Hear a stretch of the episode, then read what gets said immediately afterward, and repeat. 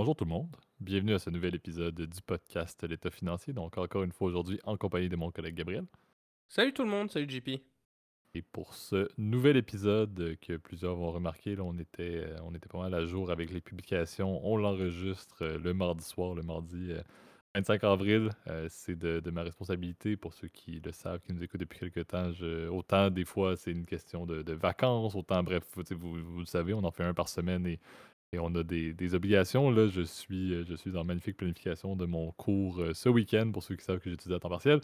Euh, et donc, je suis, j'ai du pain sur la planche dans des travaux qui sont absolument passionnants. certains vont voir beaucoup d'ironie dans ce que je dis, et c'est tout à fait vrai. Donc, c'est un travail qui m'arrache un peu la tête pour un apport de valeur ajoutée plutôt modeste, à mon avis.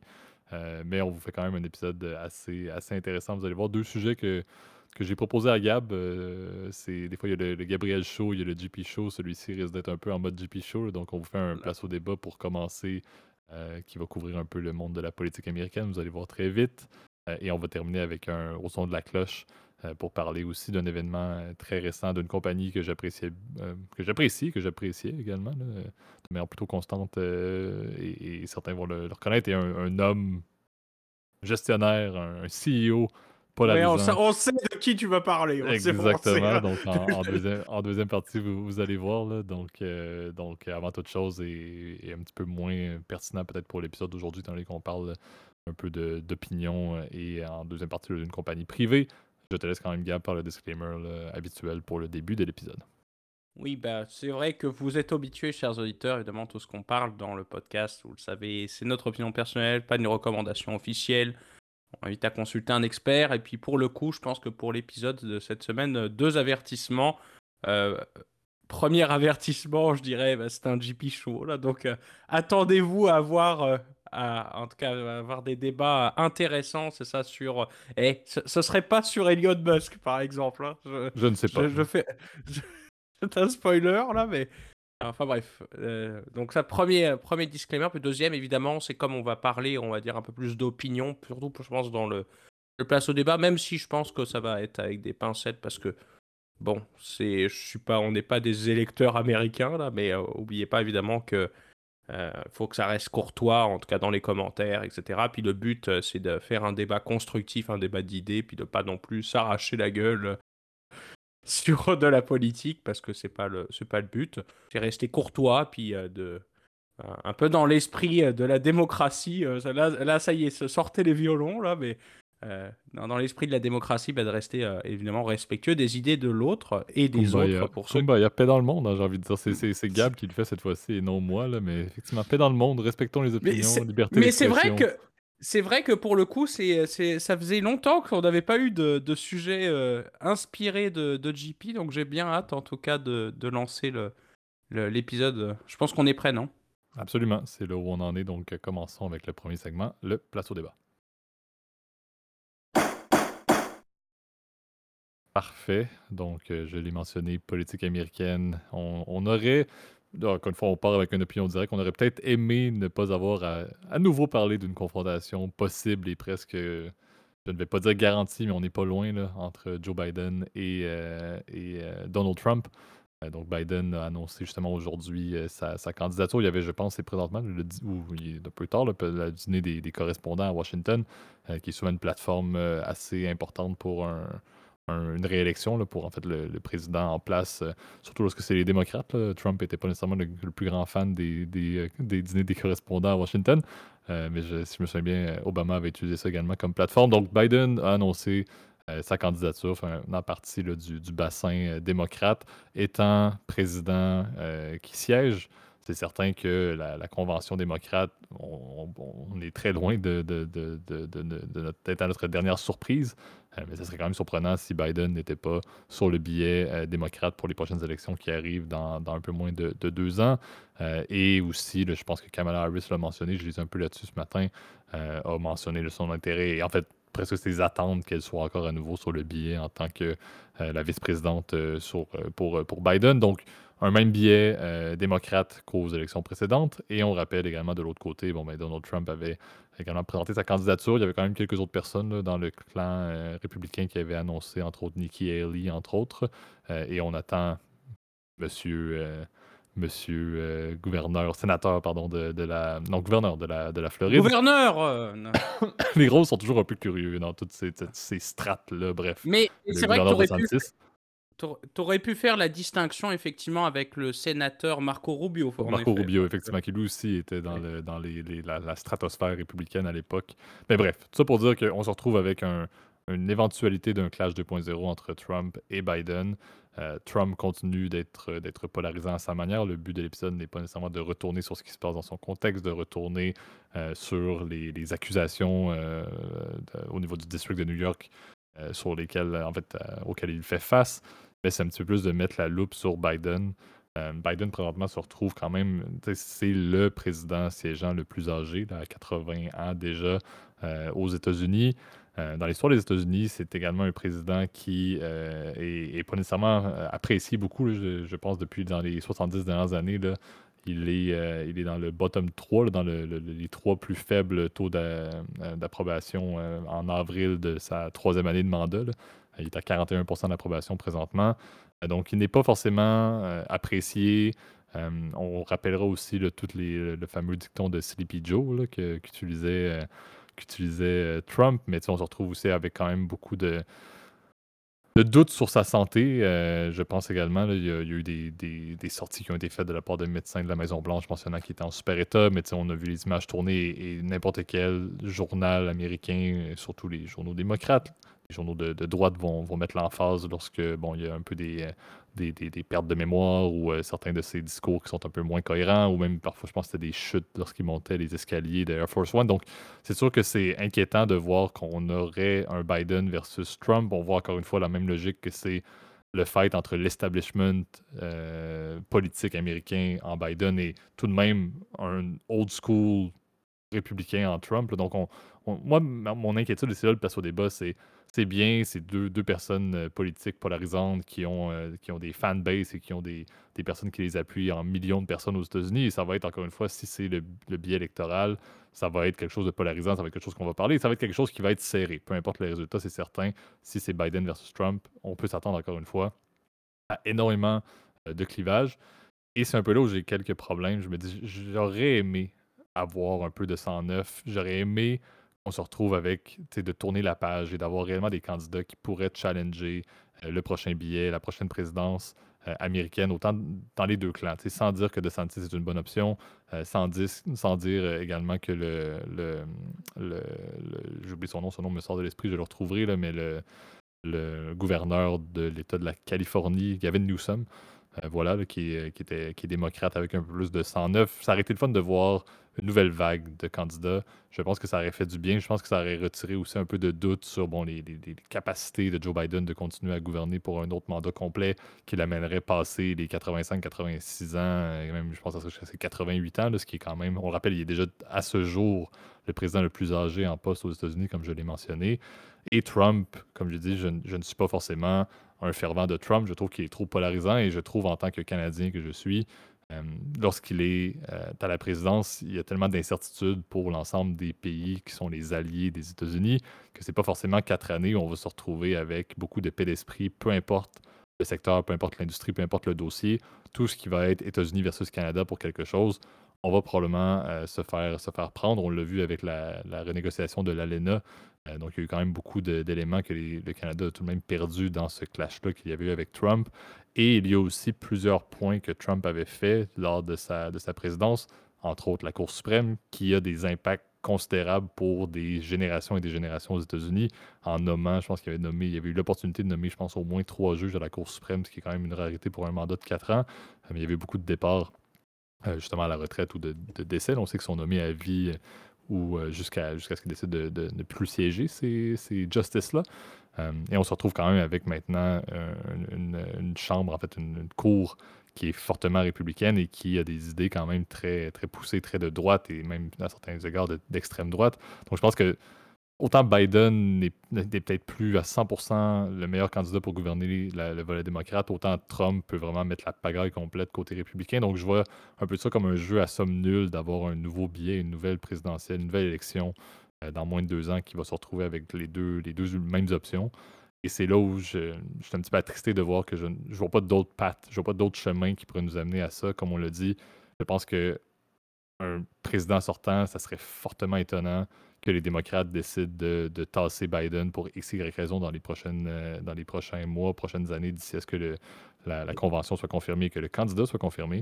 Et de l'autre bord, comme je dis, ben, Trump, c'est Trump. Je ne vois pas qui, à part peut-être de Santis, mais on s'entend que de Santis euh, se, tire un peu les, dans le pied avec Mickey Mouse. On avait déjà fait un épisode là-dessus, mais je pense qu'il ne s'aide pas forcément. Et, c'est dur de voir côté républicain qui d'autre que Trump, avec son énorme justement base de, militants, euh, pourrait ne pas passer ou pourrait ne pas être mis, sachant que c'est possiblement le meilleur candidat qui peut être présent pour briguer la présidence, encore une fois, pour les républicains. Donc, c'est un peu le constat, on l'a dit, un peu GP Show, j'ai vraiment tout mis mon opinion. Euh, mon opinion est très. Euh, Mais en fait, mon opinion est simple. Je prends pas de position dans le sens que je considère que les deux candidats sont probablement pas les meilleurs candidats qu'on pourrait avoir. Encore une fois, je parle en tant que Canadien, je n'ai aucun impact sur la présidentielle américaine qui s'en vient. C'est certain que ça aurait été bien de voir quelque chose de nouveau, d'amener deux personnes qui sont un petit peu plus au centre également, euh, dans, à, certains niveaux dans leurs opinions, et un peu de sang neuf. Je pense que les États-Unis s'en porteraient mieux. Euh, je ne pense pas que mon opinion va être écoutée. Je ne pense pas que j'ai un gros mot à dire là-dessus. Euh, mais c'est mon constat. Je pense que, Gab, tu ris présentement, personne ne le voit, là, mais je vais te laisser à ce moment-là te, mouiller toi aussi et, partager ton opinion. Mais... Le plus drôle était la voix du centre, quand même. Ça, c'était, ça, c'était quand même... Entre les démocrates et les républicains, bah, il y a un peu des biens dans les deux. Bah oui, c'est, c'est pas mal. non, mais euh, écoute, les, États-Unis, les États-Unis ont besoin de se recentrer avec un candidat qui, peu importe quelle couleur il porte, va, va, va, quand même se retrouver à ne pas clasher les, extrêmes. Sans quoi, qu'est-ce qui se passe? Et je te passe la parole par la suite. On se retrouve avec, après un mi-mandat, on se retrouve avec des chambres qui sont plus alignées comme on l'a présentement. On a une chambre des représentants qui fight contre le Sénat puis contre le, bureau ovale. Ça mène pas à grand-chose. Ça fait des clashs sur le debt ceiling qu'on n'en parlera pas à nouveau. Ça, mène à ça. Quelqu'un qui serait plus au centre, je pense qu'on s'aiderait un peu, euh, du moins aux États-Unis, au, au, sud de la frontière. Ouais, mais après, c'est vrai que c'est une position, euh, comme tu l'as dit, un peu compliquée hein, dans la, la situation euh, politique américaine parce qu'effectivement, tu as deux camps euh, extrêmement impopulaires. En fait, en fait c'est ça un peu le constat final, c'est que euh, les deux alternatives, euh, bah, les gens ne l'aiment pas. Donc, tu as les, pro-Trump qui détestent les, les, pro-Biden, puis tu as les pro-Biden qui détestent les pro-Trump. Puis en fait, le, au final, bah, ça fait à peu près 52 à 48% de la population, 52 versus 48, je dirais. Biden a quand même encore une, une, une majorité parce que parce qu'il est démocrate en fait. Il est démocrate et souvent, bah, en fait, en termes de vote populaire, souvent les, démocrates ont un peu plus de vote populaire euh, aux États-Unis parce que, euh, vous le savez, le système électoral est basé sur euh, le collège électoral. Donc, c'est pas exactement le vote populaire qui décide effectivement qui va être élu président des États-Unis, mais c'est dans chaque État, tu as, une, une course. En fait, tu as une élection dans chaque État. Donc, c'est ce qui fait la subtilité aussi du système américain. C'est aussi euh, effectivement le changement, euh, l'opposition aussi euh, dans le système législatif qui fait que, comme tu l'as dit, bah là maintenant on a une House qui est passée, donc la Chambre des représentants pour pas faire d'anglicisme, qui est passée côté républicain, mais le Sénat est resté démocrate par la voix. Est-ce qu'ils ont gagné d'ailleurs? Je, pense qu'ils sont maintenant rendus à 51, hein, by the way, hein, le, Sénat côté démocrate. Hein. Oui, les démocrates ont gardé le contrôle, effectivement, du. Euh, oui, mais ça, ils ont gardé. Le comptage, là, il y a eu quelques États, je pense que ça avait pris un petit peu plus de temps, mais oui, ils ont, ils ont gardé. Ils avaient même gagné, tu vois. Ils avaient même gagné un siège. Donc, Parce euh, qu'avant, c'était Kamala Harris qui faisait la différence avant le mi-mandat. Maintenant, ils sont corrects, même sans Kamala, qui, oui, certes, est là, mais c'est pas elle qui fait le, point de différence, au moins. Ils ont une majorité absolue sans Kamala. Ça, ça, c'est ça. Donc, c'est vrai que ça, ça facilite effectivement le travail, mais bon pour dire qu'effectivement, maintenant, le mandat de Biden ben, est un peu fini, en fait, hein, puisque on le savait, euh, maintenant, on va passer de des lois importantes va être compliqué. Euh, maintenant, ça va être plus de la politique étrangère. Hein. D'ailleurs, on a l'impression, d'ailleurs, souvent, c'est un peu comme ça. quand il n'y a plus de. Il y a plus de rien à faire sur le sol américain. Ben, on va faire de la politique étrangère, puis on va laisser euh, le vice-président faire ses affaires, là, faire tourner le pays à l'intérieur. Un peu comme un peu comme le Premier ministre d'ailleurs en France. Hein. C'est un peu le. Je trouve que ce, rôle ingrat revient souvent au vice-président qui, pour le coup, d'ailleurs, euh, enfin elle, pour le coup, Kamala Harris, bah, je trouve, euh, pour le coup, était vraiment invisible depuis, euh, depuis le début du mandat Biden. Enfin, franchement, c'est. et regarde, je suis, je suis pas contre Biden, mais man, on l'a pas entendu, on l'a pas vu depuis, depuis son élection, en fait, à la vice-présidence. Alors que pour le tout coup, Joe Biden, quand il était vice-président d'Obama, on le voyait tout le temps. Quoi. donc c'est même Mike Pence, quand même, dans une certaine mesure, on le voyait beaucoup plus souvent. D'autant plus qu'il était particulièrement radical, surtout sur les questions on va dire, de société, puis même les questions économiques étaient quand même très tranchées à, droite, là. C'est vrai que c'est assez particulier, et puis tu, l'as bien souligné. Alors, peut-être petite correction, en effet, pour ce que tu disais, tu dirais que Biden avait 86 ans pour avoir son. non, non, il a actuellement 80 ans, donc normalement, le plus tard qu'il pourrait avoir, ce serait, ça serait 85 ans, normalement, si on fait les calculs. Je fais les calculs de tête, là, mais donc pourrait, euh, avec l'âge, il pourrait pas être à 88 ans, mais en effet, il serait quand même le président le plus âgé. Et c'est vrai que les marques de, sa, de son âge commencent à se faire sentir. D'ailleurs, il y a plusieurs, euh, euh, en tout cas, vidéos sur Twitter que tu peux voir, ou même sur les réseaux sociaux, on le voit tomber, etc., régulièrement. Donc, ce qui est particulièrement inquiétant, mais ça pourrait quand même être une situation un peu plus à risque, en fait, en termes de, de, de destitution du pouvoir, et qu'on se retrouve avec Kamala Harris comme présidente, puisque vous savez, le vice-président prend automatiquement la présidence en cas de décès du président. Et d'ailleurs, petite question quiz pour toi. J'allais dire pour ceux qui ont écouté, euh, qui ont écouté Frank Underwood ou qui ont écouté House of Cards vont comprendre beaucoup plus le, système, euh, le système de remplacement lorsqu'un un président n'est plus apte. Mais, imagine, mais imaginons qu'il y ait le président et le vice-président qui meurent à la fois. Qui devient président? Pas genre le speaker à ce moment-là of the House qui est le troisième ou. Euh? Oui, oui, et après, imaginons qu'ils tous meurent. Genre le ministre de l'Agriculture ou je sais pas quoi, le secrétaire de l'Agriculture ou un truc aussi ridicule que ça. C'est le Secretary of State qui, qui devient effectivement, c'est quatrième personne. C'est pas, puisque le président du Sénat, vous le savez, c'est le vice-président. Donc euh, c'est, je trouvais ça assez drôle comme anecdote là, mais bon, si jamais ça arrivait, euh, enfin, t'aurais une bombe thermonucléaire qui tomberait sur les États-Unis, bah en théorie, euh, notre ami euh, que dont j'égorge le nom maintenant, là, serait euh, secrétaire d'État américain, bah, se retrouverait effectivement président de facto des États-Unis. Bon, je pense que maintenant on se poserait d'autres questions, effectivement, si le cas arrivait là.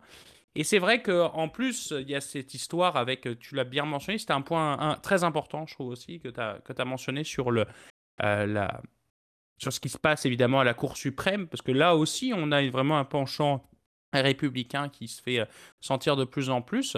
Euh, oui, les républicains, en effet, gagnent en termes de popularité dans la plupart des États clés, hein, notamment, bon, la Floride, maintenant, c'est plié. Je veux dire, ils ont la, la majorité. Je pense que ça devient même plus un swing state. C'est fini, honnêtement. Euh, d'ailleurs, Ron DeSantis perd un peu en vitesse. D'ailleurs, c'est assez, assez drôle, là, mais apparemment, alors c'est ce que j'ai lu avant de lancer le, le podcast, il aurait été accusé par Trump d'être un groomer, donc traduction, c'est un, un espèce de prédateur sexuel. En gros, c'est ça que ça veut dire en, en, traduction anglais-français, là, mais euh, parce qu'il aurait eu des comportements déplacés, euh, comment dire, euh, je crois, avec. il aurait un comportement déplacé quand, dans, il y a des années, là, mais bon, c'est encore une fois ce qu'ils accusaient. pour parler, C'est ça, il est pas très bien placé pour parler, en étant donné que, bon, c'est quand même pas le type le plus le plus finaux, surtout sur les remarques, on va dire, qu'on lie un peu avec euh, les remarques d'ordre sexuel, là, avec, euh, avec euh, Grab de Women by the 111, qu'on ne citera pas parce que moi, je veux garder. On n'a pas de monétisation, vous êtes au courant, mais je veux garder quand même le référencement du podcast, là, mais on a. on a, c'est vrai, cette, cette tendance à, la droitisation de l'Amérique qui se fait sentir.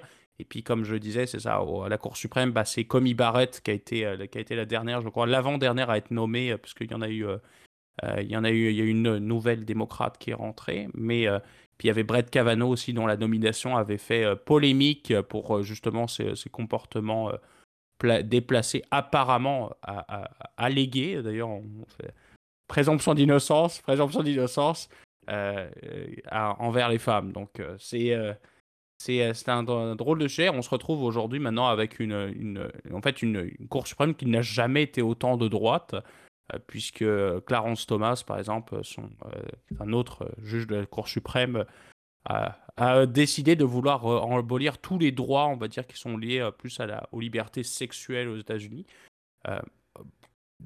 Jugement d'ailleurs qui se base plus sur des hypothèses juridiques. Hein. C'est un débat très complexe. Hein. Je pense qu'on nous, nous-mêmes, on n'aurait peut-être même pas les capacités, euh, sans me vanter là, mais je pense qu'on n'aurait pas les capacités de comprendre exactement c'est quoi les bases juridiques qui ont euh, pris cette décision, évidemment l'abolition évidemment de, euh, de Roe Wade, hein, qui est l'arrêté qui autorisait l'avortement et qui a été pour le coup contrecarré par une nouvelle décision de la Cour suprême. Donc c'est c'est un climat assez intéressant et évidemment là l'entrée en jeu de, Joe Biden, évidemment, sur la scène politique, avec ce, nouveau slogan qu'il a lancé, la Together We Can Finish the Job. Alors, c'est très très beau. Je vous invite à voir la petite vidéo clip de campagne. C'est très bien réalisé. Hein. Le montage est beau, là, c'est digne des, plus grands youtubeurs, là, mais euh, évidemment, bon, c'est euh, un. Un clip de campagne, évidemment, pour essayer de se faire réélire. Et puis bon, on sait que la, campagne des primaires va commencer euh, très prochainement, puisqu'en fait, euh, ça va commencer euh, d'ici les prochains mois avec le clash qu'on attend côté républicain, côté démocrate. Évidemment, il n'y a aucun enjeu, puisque la tradition veut qu'il n'y ait aucun candidat qui s'oppose au président sortant. Même si c'est déjà arrivé, par contre, que tu aies des fois des oppositions un peu plus élevées. Là, j'ai pas de record, mais j'ai le souvenir que je crois avec. avec Gérald Ford, c'était un peu plus, c'était un peu plus euh, c'était un peu plus. Euh, euh, c'était peut-être pas Gérald Ford. Je, me perds, mais donc retirer ma dernière, ma dernière, mon dernier commentaire là. Mais je crois que c'est intéressant de voir qu'est-ce qui va se passer évidemment dans les prochains mois. Est-ce que Kamala Harris va remonter un peu sur la scène ou est-ce qu'elle va rester dans sa, dans sa tombe? On ne sait pas. c'est, ce qu'on on espère voir en tout cas dans les prochaines semaines et mois. Exact. Donc, je pense que c'est un premier épisode avant plusieurs, mais bon, les États-Unis ligne vers une campagne et on sait que justement, autant Biden va commencer à avoir beaucoup de choses, tu l'as dit, faire un peu plus de politique étrangère, mais faire beaucoup de euh, présence dans différents États et tout. Donc, ça, ça commence déjà. C'est ça qui est un petit peu triste aux États-Unis avec l'ampleur de, de l'opposition qu'il va y avoir, encore une fois, entre les républicains et les démocrates lors des prochaines élections présidentielles. Euh, on sait très bien qu'il va y avoir énormément de.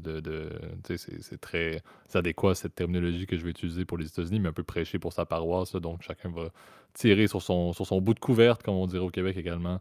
Euh, on se retrouve avec, euh, avec encore une fois de, la, politique qui fait du surplace, qui n'est pas nécessairement bon en 2023 avec les problématiques que l'on connaît aux États-Unis, que l'on connaît à travers le monde.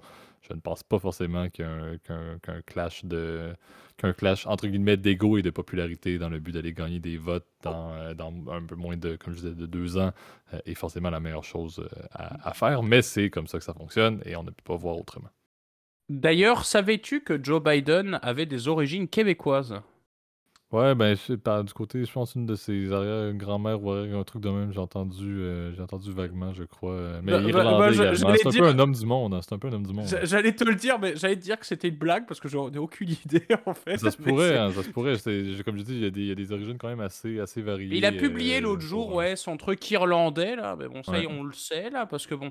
après, tu vas me dire, c'est peut-être un quart des États-Unis qui sont d'origine irlandaise. Surtout pour ceux qui sont installés dans des, dans des États de la côte dans le nord-est un peu comme le Delaware et compagnie. Mais bref, tout pour dire que on verra bien. Euh, mais c'est ce qui euh, conclut notre, euh, ce premier segment-là, place au débat. mais on a clairement encore beaucoup de discussions à faire une fois que le sujet va se poursuivre. Entamons notre deuxième segment, le Au son de la cloche.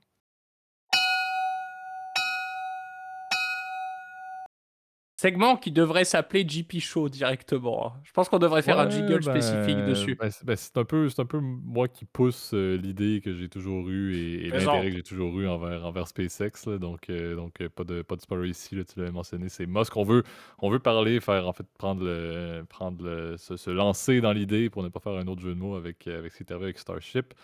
donc le lancement de, de, Starship, le nouveau test de Starship qui est la fusée la plus puissante jamais produite. Euh, est arrivé avec, bon, d'un côté, certains diront un échec, de l'autre côté, certains vont dire que c'était un test qui a amené beaucoup de data pour, euh, par la suite, progresser. Je suis un peu dans ce camp-là. on l'a vu dans le cas, dans le temps avec le, fameux Falcon 9. Il y a eu énormément de tests, les fameux tests de, landing. Maintenant, c'est une formalité. On ne regarde même plus les vidéos sur, euh, sur Twitter en live lorsqu'ils font, un, lorsqu'ils font un, lancement parce que c'est un acquis qui vont être en mesure d'atterrir ça, que ce soit directement au niveau de la, de la, de la base, euh, je pense au Texas ou à Cap Canaveral ou même sur leur fameux euh, drone ship, ce qui est assez impressionnant. Euh, je suis quelqu'un qui croit énormément en, la capacité de Starship de se développer. En fait, je, ne vois pas pourquoi est-ce qu'on n'arriverait pas à un certain point. Est-ce qu'on va être en vie ou non, who knows? Mais je ne vois pas comment Starship ne pourrait pas être un, véhicule pour utiliser des, en termes d'utilisation pour des énormes payloads ou même un, véhicule de lancement qui puisse permettre de mettre une base sur la Lune ou Mars, etc. Dans ma tête, c'est une éventualité qui est évidente. Je vois le test et l'échec du test récent comme étant, oui, un, step en bon anglais dans la bonne direction. Donc, je ne suis pas du clan qui vont considérer ça comme étant un échec. Je pense que c'était presque attendu, mais que, comme je l'ai mentionné, les données vont apporter énormément de valeur aux, ingénieurs de SpaceX. La question que ça m'apporte, c'est cette fusée-là qui est tombée en poussière. Et cette fusée-là également, qui, de par sa puissance et de par la, retombée de certains débris, a causé quand même des dommages un peu partout, mais surtout lors du décollage au niveau de la plateforme de lancement, qui, euh, on parle quand même de plusieurs mois, et en fait quelques mois, peut-être trois mois, ce qui est quand même euh, pas mal de temps là, pour euh, réparer les dégâts au niveau de la, plateforme de lancement, en vue de faire un prochain, un prochain justement de, de fusée ça amène quand même un doute sur les liquidités de SpaceX. SpaceX reste une compagnie qui est privée, c'est une compagnie qui se finance de deux manières principales. Donc, d'une manière avec des rondes de financement qu'ils vont faire, ils en ont eu quelques-unes, c'était quand même plusieurs. Euh, c'est pas des, petits dollars qu'ils obtenaient, ils ont masse de capacité pour, pour leur projet. Et de l'autre côté, ben, c'est des contrats qu'ils font avec des sociétés privées, des sociétés publiques, avec la NASA également, mais dans euh, leur fameux payload où ils vont lancer des satellites, etc. Euh, ce qu'ils vont faire également avec la, euh, capsule Dragon pour envoyer des, astronautes vers la Station spatiale internationale. ça rapporte quand même beaucoup d'argent et c'est des contrats qui sont très. Qui sont très certains sont publics, mais qui rapportent beaucoup. Et c'est souvent utilisé soit pour continuer ces programmes-là ou pour investir dans le développement de d'autres programmes comme Starship. Ma question reste jusqu'à quel moment est-ce que SpaceX peut continuer euh, de, vivre en tant que société privée avant de dire OK, oui, il faudrait qu'on fasse une ronde d'équité, qu'on fasse un IPO, qu'on devienne public, sachant, et c'est là où c'est euh, au son de la cloche qui est teinté euh, d'un peu un volet opinion. Là. Ceux qui nous écoutent depuis très longtemps le savent. J'ai toujours dit que SpaceX était une compagnie que si ça devenait public, je serais prêt à mettre de l'argent dans ce genre de compagnie-là, juste parce que, à mon avis, c'est comme on l'a vu avec Tesla, il y a un énormément de fans de Elon Musk, de SpaceX qui ne vont jamais lâcher cette compagnie-là. On l'a vu, Tesla euh, peut prendre un vent de face dans sa production et ça va quand même pas mal au niveau du titre. Il y a toujours des rebonds presque dans cette compagnie-là. Donc, un peu une vision que les projets d'Elon Musk peuvent amener lorsque les compagnies sont, euh, euh, disponibles ou sont transigeables sur les bourses vers la croissance. Mais je pense qu'il y a aussi cette vision-là de dire il y a beaucoup de choses qui vont continuer et le, but de SpaceX ne va jamais ralentir, à mon avis. Donc, je suis quelqu'un qui croit beaucoup à cette compagnie-là. Euh, maintenant, je pense que pour des fins de liquidité, la logique de devenir public peut prendre de la pertinence, surtout si le test qu'on a vu, l'explosion de la fusée Starship, euh, est une de plusieurs. C'est pas quelque chose qui, euh, qui, est facile. Il y a énormément de liquidité qui doit être investie là-dedans. Les ingénieurs, ça ne coûte pas deux sous non plus au niveau de SpaceX. Donc, c'est ce qui m'intrigue. C'est jusqu'à quel point est-ce qu'ils peuvent continuer de juste soulever du capital ou soulever de la dette plus spécifiquement à l'aide de financement présentement euh, et jusqu'à quel point est-ce que cette compagnie-là ne devrait pas devenir euh, publique? Je sais que ce n'était pas quelque chose qu'Elon Musk avait laissé de côté éternellement. Il l'avait fait avec Tesla. Euh, donc, j'ai un intérêt à voir c'est quoi la suite. Je pense que c'est une bonne question. Je ne suis pas journaliste et je n'ai pas l'opportunité de poser ce genre de questions-là euh, à Elon Musk. On sait qu'il est très public là-dessus, donc je pourrais très bien aller sur Twitter et le, faire un hat et who knows, maybe, si je paye le 8$ pour avoir le, crochet bleu, il va me répondre, qui sait. Mais c'est le genre de questions que j'aimerais voir où est-ce qu'il en est maintenant en 2023 sur sa position par rapport à un éventuel IPO de SpaceX. Les dernières discussions, ça date de quand même un petit moment que j'ai pu lire là-dessus. Euh, mais j'ai quand même beaucoup d'intérêt de voir où est-ce qu'il en, est, en est là-dessus et qu'il puisse nous partager avec toute sa transparence. Il est polarisant, il n'est pas parfait, ce n'est pas un CEO que l'on peut nécessairement apprécier de manière unilatérale, mais sa transparence est quand même assez intéressante, peu importe le dossier. J'aimerais savoir où est-ce qu'il en est. Je pense que euh, SpaceX va avoir besoin, sinon d'une autre ronde de financement à un certain point pour les projets qui ne sont pas subventionnés par la NASA ou par des, compagnies euh, privées et publiques qui veulent envoyer des satellites dans, dans l'atmosphère. Euh, mais j'ai hâte de voir ça va être quoi? Est-ce que ce moment-là va arriver, ils vont faire une autre ronde de financement ou est-ce que le IPO va devenir pertinent? Je pense qu'il y a un mix de stratégie euh, de gestion, le côté SpaceX, mais également un mix de ben, l'intérêt et l'appétit des marchés pour un IPO. Mais je pense que ça serait clairement le IPO le plus élevé en termes de capitalisation qui serait obtenu clairement dans l'histoire des marchés financiers. Je n'ai presque pas de doute là-dessus des places boursières. Mais mais j'ai bien hâte de voir et, j'avoue que j'ai une certaine intrigue à savoir qu'est-ce qui va se produire là-dessus. mais comme on l'a dit, on n'a pas beaucoup d'informations à cet effet ou plus des updates plus pertinents. mais c'est mon point, donc je n'ai pas Gab, c'est une opinion là-dessus. Je, pousse un peu l'idée, je, relance le point que j'ai probablement dit en, Ça devait être facilement en août 2020, lorsqu'on a commencé le podcast. Clairement, après quelques, quelques épisodes, j'ai dû commencer à parler de SpaceX. Ceux qui veulent réécouter l'épisode, allez le voir. Euh, mais c'est un point. Je trouve qu'un IPO pourrait être intéressant, pourrait être pertinent. C'est pas une mauvaise chose également pour la structure de capital, qui c'est la suite. Non, bah, je pense que c'est quand même un bon, en fait, une bonne opportunité justement de pouvoir parler un petit peu de l'évaluation en fait de en venture capital, hein, parce que ça fonctionne peut-être pas de la même façon que de que, le, que comme on l'a mentionné là avec euh, euh, principalement de ce qu'on appelle les PIPE, donc les Public Investment, Private Investment in Public Equities, les, les investissements privés ou même les, les IPO, donc là, les levées de fonds en bourse. Il faut, faut, se rappeler que c'est ça, chaque ronde de financement permet effectivement bah, non seulement d'injecter de l'argent, mais aussi d'établir la nouvelle valeur en fait de cette entreprise-là.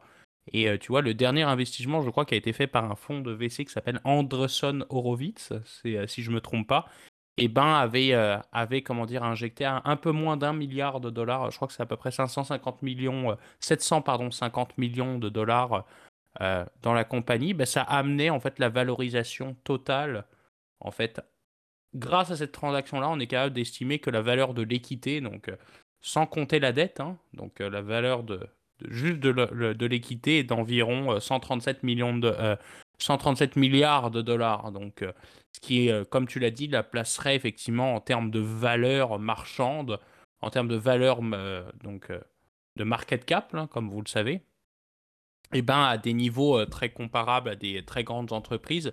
J'avais repris pendant que tu, discutais, JP, que tu t'amenais tes points, un peu un espèce de, comparaison, mais tu sais, ça, ça ferait en sorte que la compagnie euh, serait valorisé autant que par exemple AT&T, donc qui est le numéro 1 de la téléphonie aux États-Unis, quand même un nom énorme là. Euh, c'est à peu, euh, à peu près au même niveau aussi que Starbucks, 125 milliards. Intuit aussi, qui est une compagnie qui fait des logiciels de comptabilité, notamment QuickBooks, peut-être vous connaissez, American Express, euh, euh, j'en ai, plein d'autres. Euh, Boeing, même au niveau de Boeing, donc tu te rends compte qu'effectivement, ça. Lockheed Martin aussi. Donc, pour te dire que ce serait évidemment énorme et on se rapprocherait même des très grandes banques comme Morgan Stanley. Donc, pour dire qu'effectivement, ce, SpaceX a de l'intérêt, effectivement, des investisseurs. La question est de savoir est-ce que tu veux être public ou non ou privé? Ben, c'est un débat, on va dire, assez éternel, aussi vieux que la finance. La question, c'est est-ce que tu veux euh, être, avoir plus de flexibilité en étant, on va dire, euh, en bourse et de pouvoir lever des fonds subséquemment, euh, faire des, ce qu'on appelle des, des follow-up offerings beaucoup plus facilement, et eh ben oui, en effet, les marchés publics te le permettent. Et ça permet aussi à ce que les investisseurs qui étaient là dès le début aussi à se libèrent aussi de leur position et euh, puisse le passer à des investisseurs un peu plus de détails, tu vois, donc, ou des, fonds de pension traditionnels. Donc, euh, euh, je pense que c'est l'intérêt.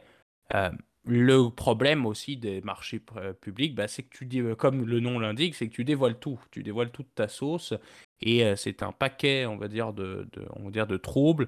Musk, d'ailleurs, je crois, avait dit que c'est la, la pire erreur qu'il a fait, selon lui, de sa carrière, c'est d'avoir rendu Tesla public. Moi, je pense que ce ne l'est pas parce que entre temps, bah, il dort quand même sur 300 milliards de dollars. Et puis là, pour le coup, ces 300 milliards, euh, tu peux pas les, euh, tu peux pas les, euh, les, les, les inventer. C'est pas une valorisation théorique en fonction d'un évaluateur, d'une évaluation professionnelle qui est faite par, par une, tierce partie. Là, c'est réellement là, ces 300 milliards observables en fonction de sa market de la, de la stake qu'il possède dans la market cap, tout simplement. Donc, euh, je pense que ce qui est intéressant effectivement avec les marchés publics, c'est que pour le coup, oui, ça amène un peu plus de facilité pour lever subséquemment, mais en même temps, ça amène tout un tas de contraintes, on va dire, euh, d'ordre juridique, en termes aussi d'intérêt aussi peut porter je pense que c'est euh, surtout si la compagnie fait pas de revenus, ou, euh, en tout cas, je pense qu'elle en fait quand même euh, SpaceX, puisque tu m'as dit qu'effectivement, ils ont quand même des contrats hyper importants. Mais est-ce qu'ils génère des bénéfices? C'est la grande question, tu vois. que si la compagnie fait pas de bénéfices, bah, tu risques effectivement bah, de, eh ben, de, diluer, euh, de, de, diluer vraiment la valeur de ton, de, ton, de ton action assez rapidement. Parce que eux, les investisseurs, ils demandent euh, des earnings. Et euh, oui, ils sont, peuvent être un peu plus patients les premières années, mais après, subséquemment, bah, tu dois leur faire plaisir, tu vois. Donc, c'est toute la question, évidemment, d'ordre, on va dire, plus d'éthique et d'ordre, on va dire, plus... Est-ce que c'est pertinent à ce moment-là? Ben, Moi, j'ai pas les chiffres, donc je peux pas te dire si c'est pertinent ou non. Mais effectivement, je pense que là, pour le coup, SpaceX a des, a des forces, effectivement. Puis maintenant, on en parle de plus en plus. Hein. D'ailleurs, c'est devenu de plus en plus mainstream, alors que la, la conquête de l'espace est devenue un truc un peu désuet il y a quelques années. Là, bah, je trouve qu'on en parle de plus en plus et c'est intéressant. je vais pas mettre plus de commentaires que ça parce que je pense que tu as, un intérêt évidemment un peu plus important sur la chose hein, que, moi. Exact. Je pense que le, point qui est important à rajouter, c'est aussi la concurrence. Euh, les Blue Origin de ce monde euh, qui tiennent encore, mais qui ne font pas grand-chose, la compagnie de Bezos et euh, Virgin Galactic qui est tombé. Donc c'est sûr que les grands joueurs qui pouvaient concurrencer, entre autres principalement au niveau privé, SpaceX, ont un peu disparu. Euh, donc, est-ce que ça peut aider, euh, sachant que je ne pense pas que Gab et moi, on pourrait décider de lancer un comparable euh, dès maintenant. Donc, c'est sûr que l'information publique, c'est sûr que c'est risqué, c'est pas idéal nécessairement. Puis je pense que Musk, tu l'as mentionné, n'est pas un grand fan de ça, aime la flexibilité d'être privé. Mais au moins, c'est pas comme si c'était une industrie hyper concurrente et qu'il y avait des, en fait, justement, des compétiteurs qui attendaient après la sortie de ces informations-là dans le but de pousser eux également leurs opérations c'est quelque chose quand même qui est relativement un oligopole. On peut même dire presque un monopole aux États-Unis avec l'ampleur de SpaceX. Ça, c'est pas le cas, mais c'est très difficile de, qualifier une industrie comme ça. Mais ça reste qu'il n'y a pas non plus de nouveaux entrants euh, qui pourraient bénéficier tant que ça de l'information publique que, SpaceX euh, pourrait sortir euh, pour justement aller leur couper l'herbe sous le pied en partie. Reste à voir, on n'y est pas, comme tu l'as mentionné, je pense que les, prochains tests de la fameuse fusées Starship vont amener euh, des besoins de, liquidité, des besoins de capital, peut-être une nouvelle ronde de financement ou un IPO. On le dit, c'est vraiment là que j'ai hâte de voir. Euh, il va y avoir une nouvelle discussion qui va arriver dans les prochains mois, prochaines années, c'est sûr, dépendamment de si le prochain test fonctionne et qu'ils peuvent commencer à faire du cash justement avec les payloads.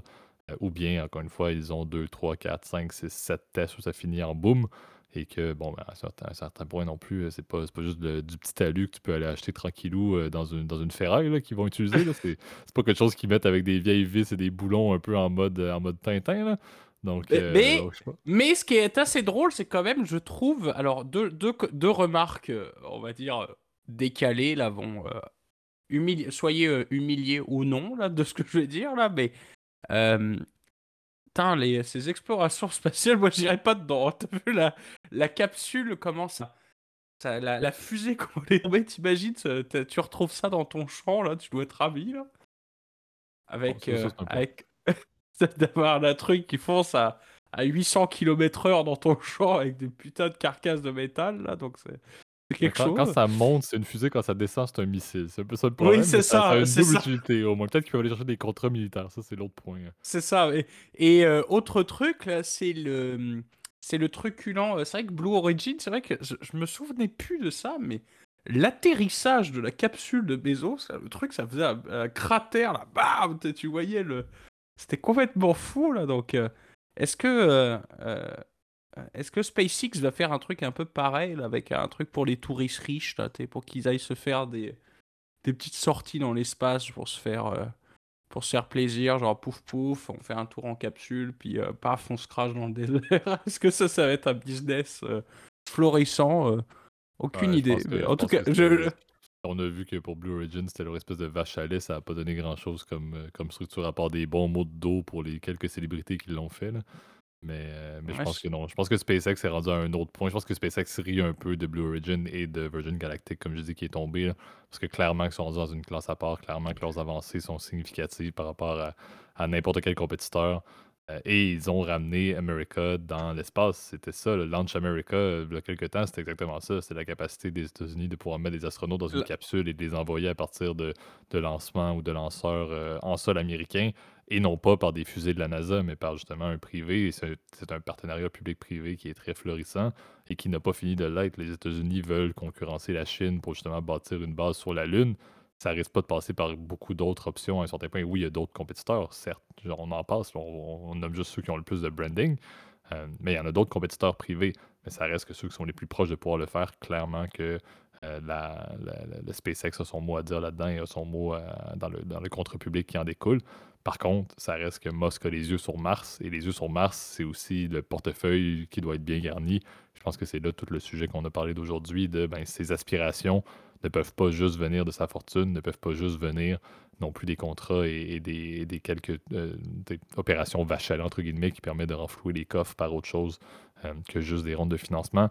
Je ne vois pas comment ils peuvent être en mesure d'aller atterrir et de faire des tests avec justement cette fusée qui est épouvantablement coûteuse à lancer pour se rendre sur Mars. Euh, on n'est pas rendu là, sans avoir une compagnie qui euh, va être rendue à sa 74e ronde de financement. À un certain point, ça devient ridicule. Mais, au-delà de la ronde de financement, là, puis des, on va dire plus du côté liquidité, c'est euh, pognon dingue hein, quand même, refaire de la recherche spatiale. Puis au final, pour quel héros C'est ça la question que je me pose aussi. C'est euh, oui, ok, bon, on va aller sur Mars, mais ça se trouve, on risque d'être déçus là-bas. C'est un pauvre désert, quoi. mais ceux, qui sont fans de SpaceX vont, vont rire de ce que je dis, mais c'est ça, l'espèce humaine va être une espèce multiplanétaire. C'est Kumbaya, mais sur, dans le système solaire. C'est ça qui est beau. Ben, Allons faire la paix sur Mars. c'est ça, on joue du djembé, c'est ça, on fait la paix, paf c'est sûr que le problème sur Mars, à part jouer du djembé, il n'y a pas grand chose à faire, ça c'est le problème. Non, bah c'est ça. C'est ça. J'ai peur qu'on soit déçu en fait. Bah, c'est ça que je me dis. Et quand t'arrives là-bas, puis en fait, c'est un pauvre désert où il n'y a rien à foutre. c'est oh, finalement. Uber, bah... pas venir te chercher, je pense. Euh, bah voilà, c'est ça. Le, C'est ça, euh, tu peux commander le Uber. En fait, il va prendre 3 ans. Tu vas dire, en fait, c'est un autre, c'est une autre fusée qui va venir te chercher. Là. Bon, bref, c'est. C'est compliqué. on, on, divague un on peu. Va rendre... mais...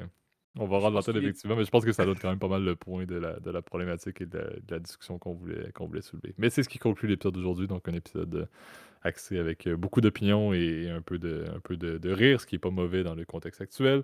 Euh, merci tout le monde, merci Gab comme pour ta présence, merci tout le monde pour votre écoute. Euh, vous pouvez nous retrouver comme d'habitude sur YouTube, qui est la plateforme clé pour n'importe quelle forme de commentaires publics. Donc Gab également dans la zone de description, l'adresse courriel si vous voulez faire le même genre de commentaires, partage d'opinions, idées de sujets, mais de manière plus privée. Si vous êtes et vous avez apprécié la vidéo, n'hésitez pas à aller mettre un like et à vous abonner à la chaîne, mettre la cloche également pour les notifications. Ça nous aide beaucoup pour le référencement sur YouTube et sinon, pour la majorité d'entre vous, sur les plateformes audio. Donc, vous pouvez nous retrouver sur Apple Podcasts, Overcast, Spotify, Deezer, etc. Toujours le même genre de système d'abonnement pour avoir les notifications. Vous pouvez également noter le podcast en entier, noter les épisodes également. Donc, ça aide aussi beaucoup pour le référencement.